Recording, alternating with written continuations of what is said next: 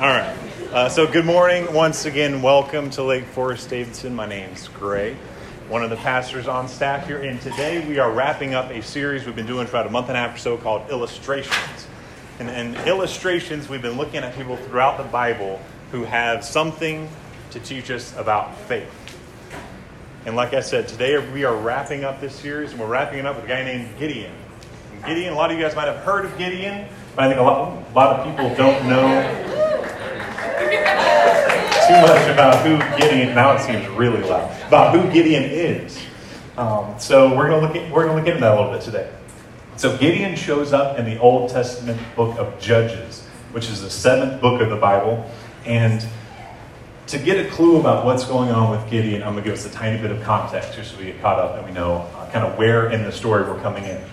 So, as Holly mentioned last week, in the book of Genesis, we read about how God chose this guy named Abraham to be the father of his chosen people. And this chosen people, it was their job to show the world who God was through justice and caring for people, caring for the world. And things went pretty well for a while. Uh, it then started to get a little shaky. Um, but then, because of a famine, Abraham's descendants, a couple generations later, ended up down in Egypt.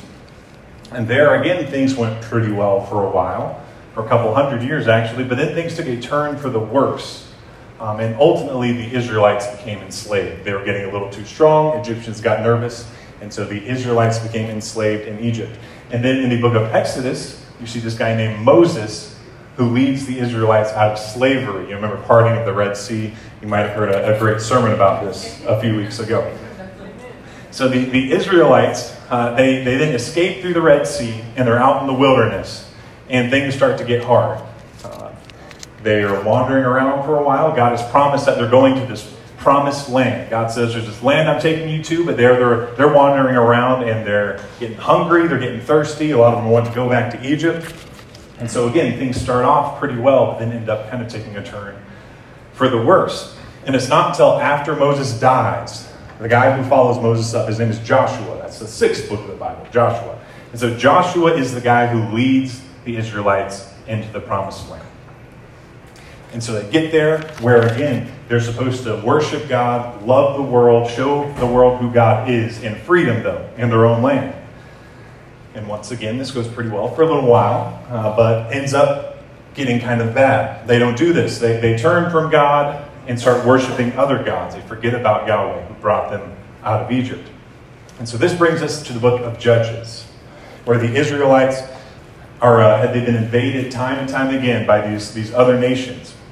And every time there's an invasion, every time another nation comes and takes over, uh, a, a person named a judge, hence the name judges, a judge is lifted up to kind of step into this military leader role in a time of crisis and free Israel from the invaders. And so Gideon is one of these judges. And we pick up the story. The Israelites have been invaded by this group called the Midianites.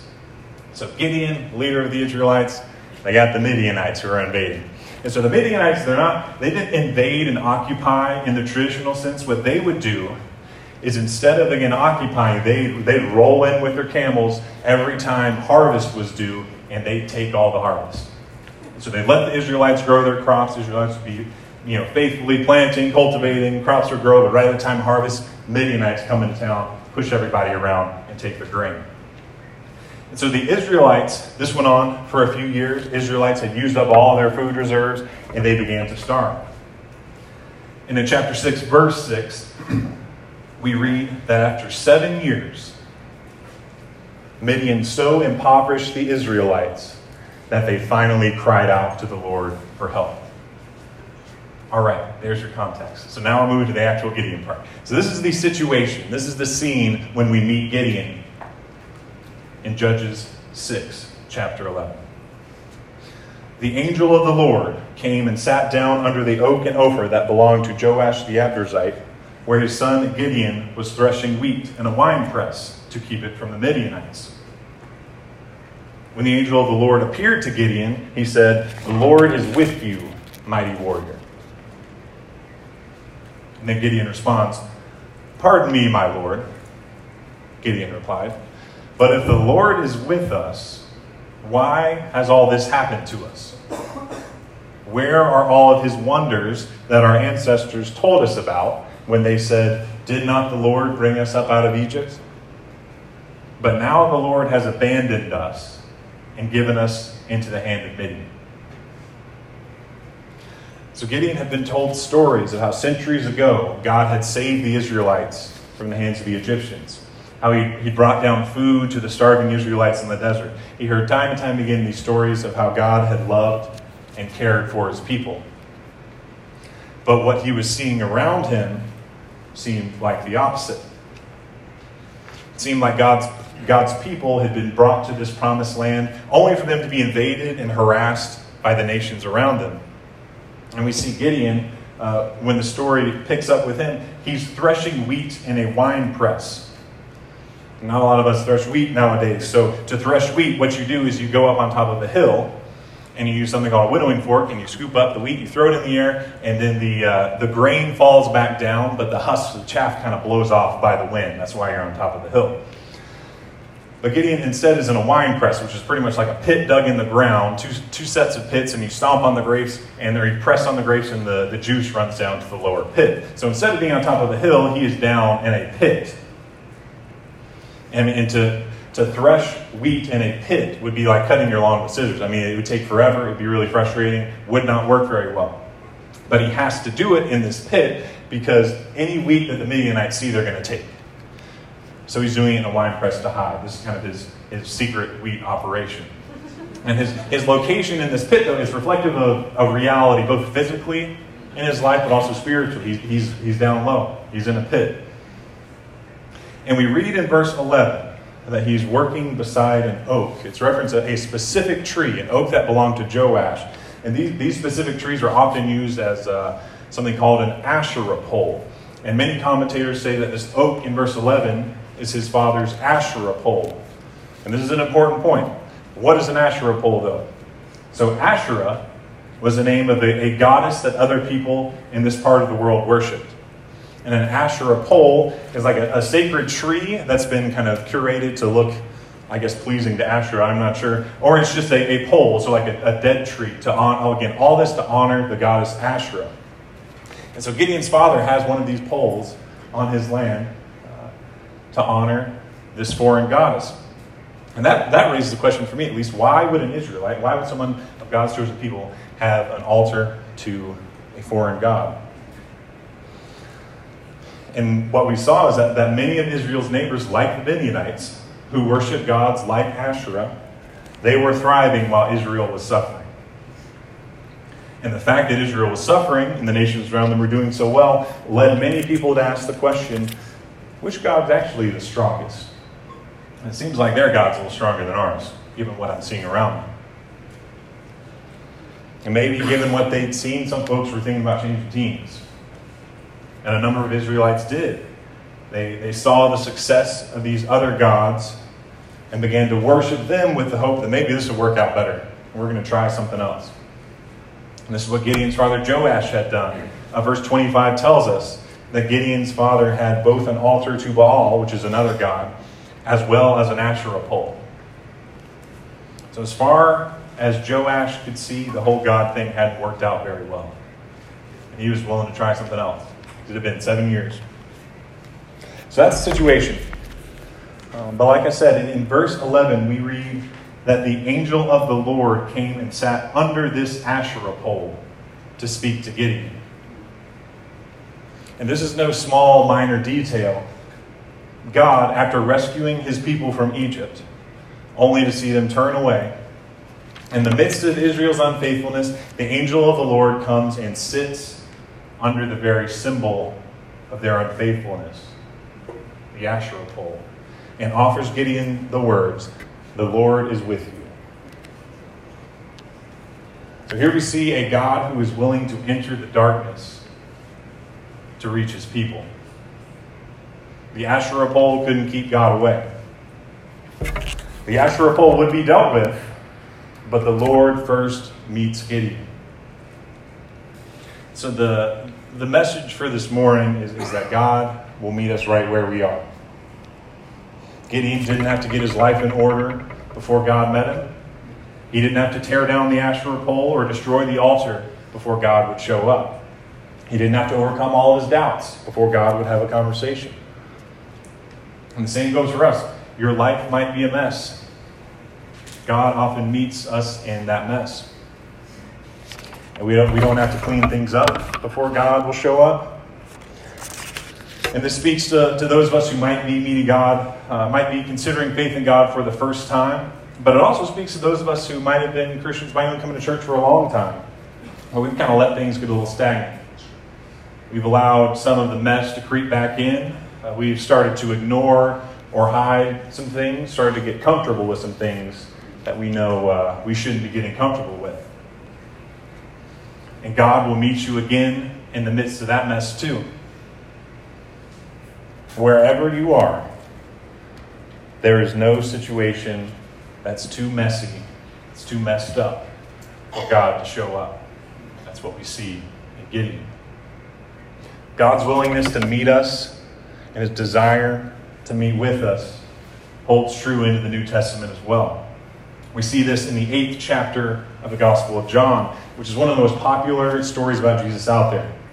It's a story, some of you might have heard it, where a woman is caught in adultery, and the teachers and the Pharisees are going to stone her. They're going to kill her for getting uh, caught with adultery. And Jesus says, Let any one of you who is without sin be the first to throw a stone at her. And slowly all the teachers and the Pharisees walked away. And then it was just Jesus and this woman sitting there. And Jesus asked her, Woman, where are they? Has no one condemned you? She said, No one, sir. Jesus responded, Then neither do I condemn you. As I mentioned, this is one of the, most popular stories we hear about Jesus, even in secular culture. Um, Hannah B. from The Bachelorette quoted it this season. Uh, so they told me, at least. Um, it's, uh, and it's popular because it, it elevates God's compassion over God's wrath, over God's judgment. And this is true about God, even in the Old Testament and the New. We see this in how the angel of the Lord met Gideon under the Asherah tree in the midst of Gideon's disregard for God, in the midst of Gideon's distrust for God, and his worship of other gods. Yet people often forget the last line of that story. The last words Jesus says to that woman. After saying, Neither do I condemn you, Jesus tells her, Go now and leave your life of sin. Hannah B forgot that part. Or, uh, and, and for centuries, the church has really struggled with the balance of these two ideas the, the balance of neither do I condemn you and leave your life of sin. Folks in the, in the liberal church will often err on the neither do I condemn you side, where the act of labeling something as a sin is thought of as a, a personal condemnation.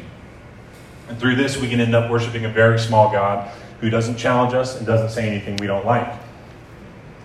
Folks on the conservative church often err on the lead your life of sin side, where we often feel the weight of needing to show how serious we are about our faith, and are often crippled by the pressure of placating an angry God who's tired of our antics and uh, honestly doesn't really like us that much when it comes down to it. And this group thinks that the, the neither do I condemn you cozies up a little too close with sin. But we see in the words of Jesus that he expresses both. Then neither do I condemn you, and go now and leave your life of sin.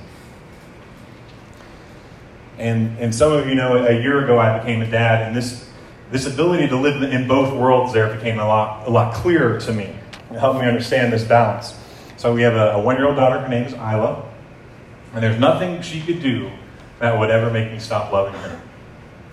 She's my daughter. Nothing can change that. There's nothing she could do. I'll always love her no matter what. But it doesn't mean I have to be indifferent about the life she lives. If anything, my love for her makes me care more. I want her to make good decisions for herself and for the people around her. I don't want to see her in pain. But my love for her is not contingent on me condoning bad ideas that she thinks are good ideas. And so we've seen in the story of Gideon that God, in his patient love for us, meets us where we are in the midst of our struggle, disobedience, and deceit. God can, will, and has gone there, but God doesn't want us to stay there. During the meeting with Gideon under the Asherah pole, uh, in the midst of Gideon's doubts and unfaithfulness, God reassures Gideon. Again, in the midst of the doubt and unfaithfulness, God reassures Gideon by, by telling him, I am sending you, and I will be with you. And, and from this, Gideon's faith begins to grow. And then God proves himself to Gideon. And in verse 22, Gideon is all in. He says, Alas, sovereign Lord, I have seen the angel of the Lord face to face. So, like I said, Gideon is all in at this point. And it's at that point that God turns back to deal with the Asherah pole.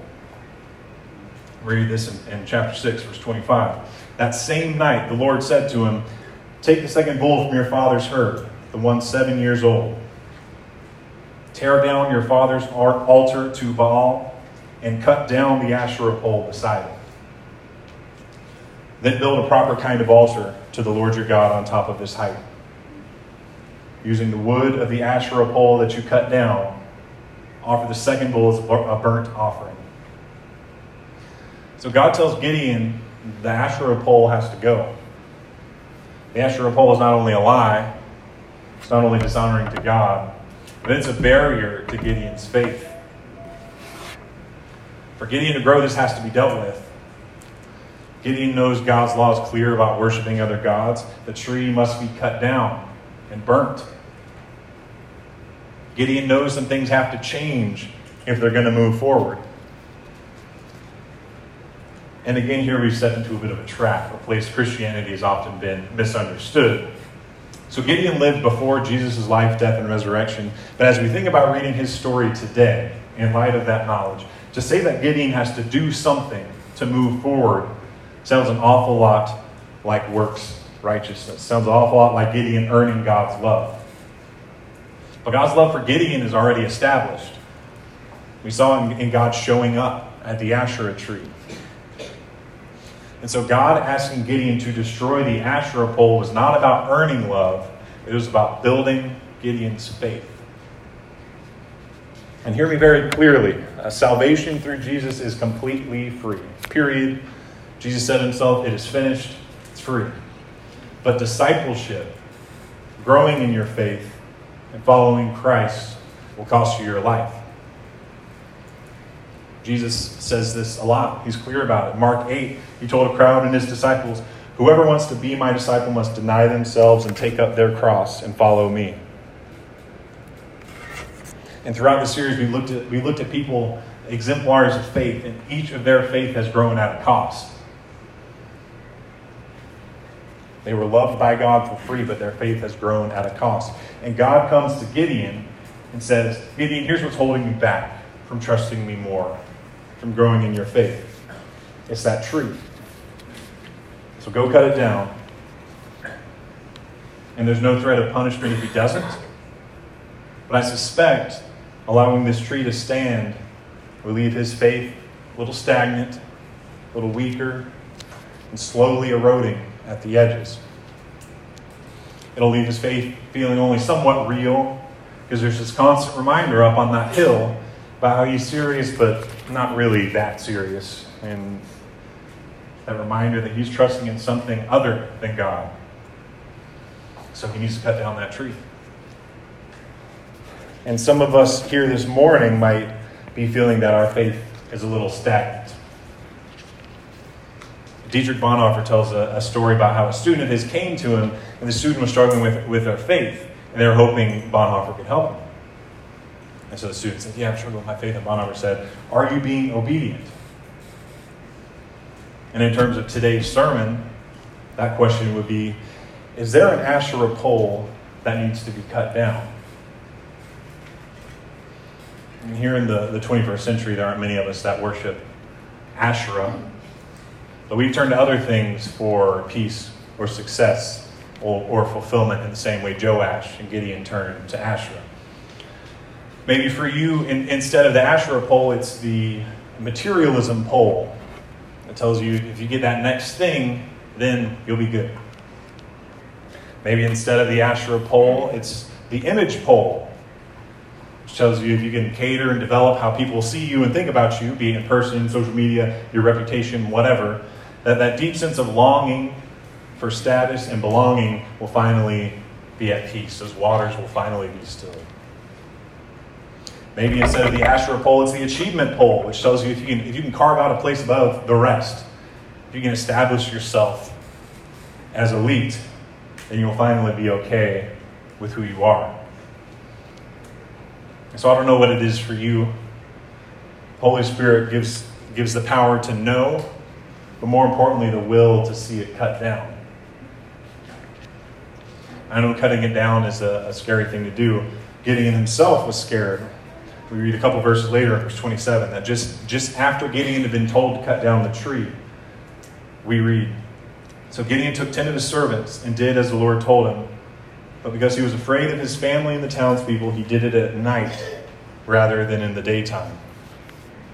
So Gideon was afraid. It's a, it's a scary thing to do, no doubt. He was concerned his family would get upset, that his friends would get upset.